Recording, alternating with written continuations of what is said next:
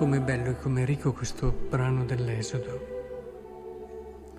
Ci fa capire tante cose, noi ne guarderemo solo alcune, cose però fondamentali, essenziali. Da sempre l'uomo ha cercato di controllare Dio e non ne siamo esenti, eh? non pensiamo che è una cosa che non ci riguarda.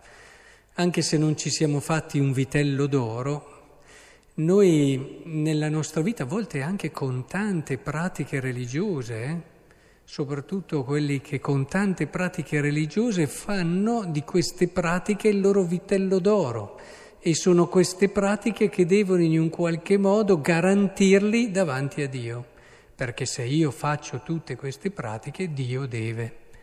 È una forma come tante altre per controllare Dio. Lo si può vivere con uno spirito giusto, uno spirito libero, lo spirito di chi eh, vive queste sue preghiere, vive questo suo modo di servire il Signore affidandosi a Lui, dandosi sempre di più a Lui, ma sottile tante volte, anche perché abbiamo bisogno di sicurezze, vogliamo rassicurarci, abbiamo bisogno di riferimenti, ecco che tante volte trasformiamo la fede eh, in una religione eh, di basso livello, dove tutto deve quadrare, tutto ci deve rassicurare, quasi come un amuleto. Che cos'era in fondo questo vitello d'oro?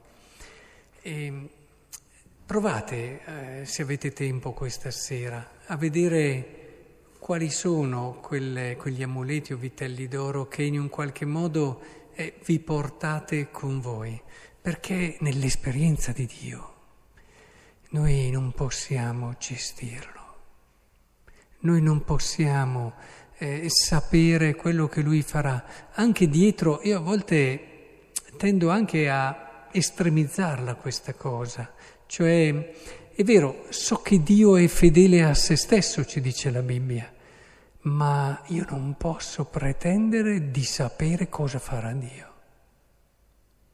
Dio, se è libero, è libero nella forma più alta. Io non posso determinare.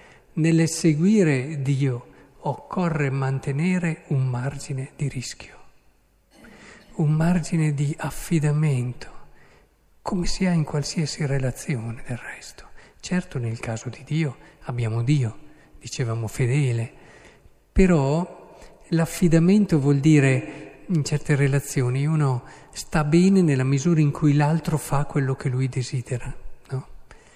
E, e non è solo per il suo bene che si pensa questo, mentre invece è la vera relazione è quando si promuove la libertà dell'uno e dell'altro e quando insieme queste due libertà nell'amore trovano un punto di congiunzione e una realizzazione comune che è il vero miracolo dell'amore.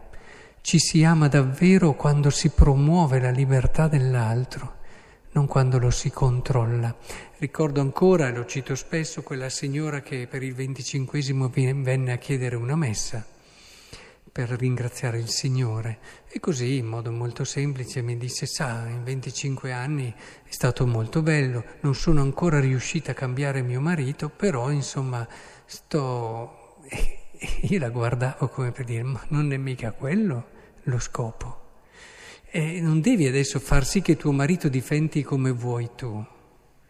Eh, tuo marito lo devi scegliere all'inizio con quelle caratteristiche che ti possono garantire, almeno in una base, di poter fare con lui un percorso bello, affascinante, ricco, ma poi è insieme che vi scoprite, insieme che vi, che vi aiutate a crescere in tutto questo.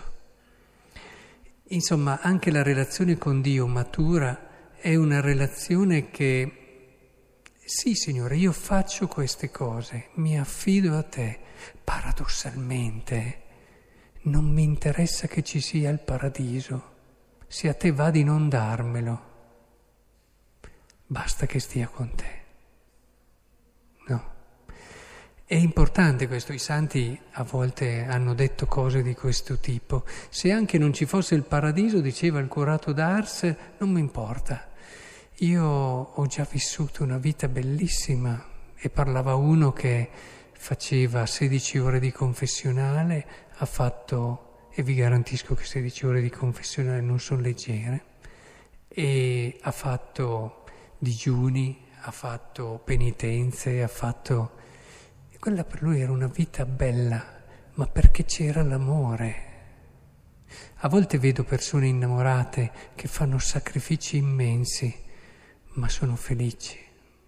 E persone invece che non sono innamorate, non hanno amore nella loro vita e la minima rinuncia, il minimo sacrificio le rattrista.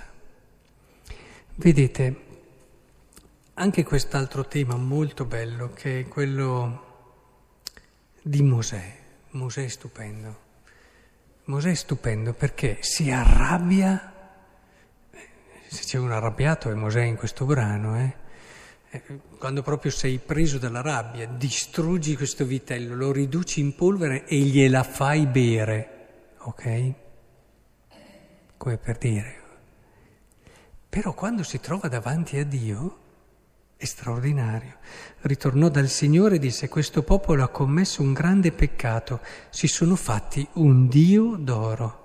Ma ora, se tu perdonassi il loro peccato, altrimenti, attenzione, cancellami dal tuo libro che hai scritto. Interessante. Uno arrabbiatissimo poteva dire cancellali cancella loro, hanno peccato loro e sarà quello che Dio gli ha risposto. Io punirò chi ha peccato, dopo gli risponde. Ma è bellissimo. Se si sono poi convertiti, un pezzo ce l'ha anche Mosè. Perché il vero padre, il vero educatore, la vera persona che ti guida è una persona che ti sa sgridare anche in modo molto forte e deciso, ma che nel momento è, ci si mette lui davanti e tu te ne accorgi. Tu te ne accorgi quando c'è una persona che magari non ti sgrida mai, ma che poi alla fine rimane lei, che non si sporca mai le mani per te. Quando tu ti accorgi che hai davanti una persona, magari invece che ti sgrida, ma che però butta tutto su di te non si mette mai davanti a te a prendere le conseguenze di quello che fai, i messaggi, sia in un senso che nell'altro, non arrivano. Ma quando cogli che c'è una persona che può avere i suoi limiti, può avere i suoi difetti, ti può anche sgridare, ma lei si mette davanti e sai che sarà sempre e cogli quell'amore che non ti abbandona mai, che non ti lascia mai solo. Allora quello entra, quello ti va a smuovere quelle cose che altrimenti non si smuoverebbero mai. Lì passa Dio, perché questo è stato lo stile di Dio. Guardate al crocifisso.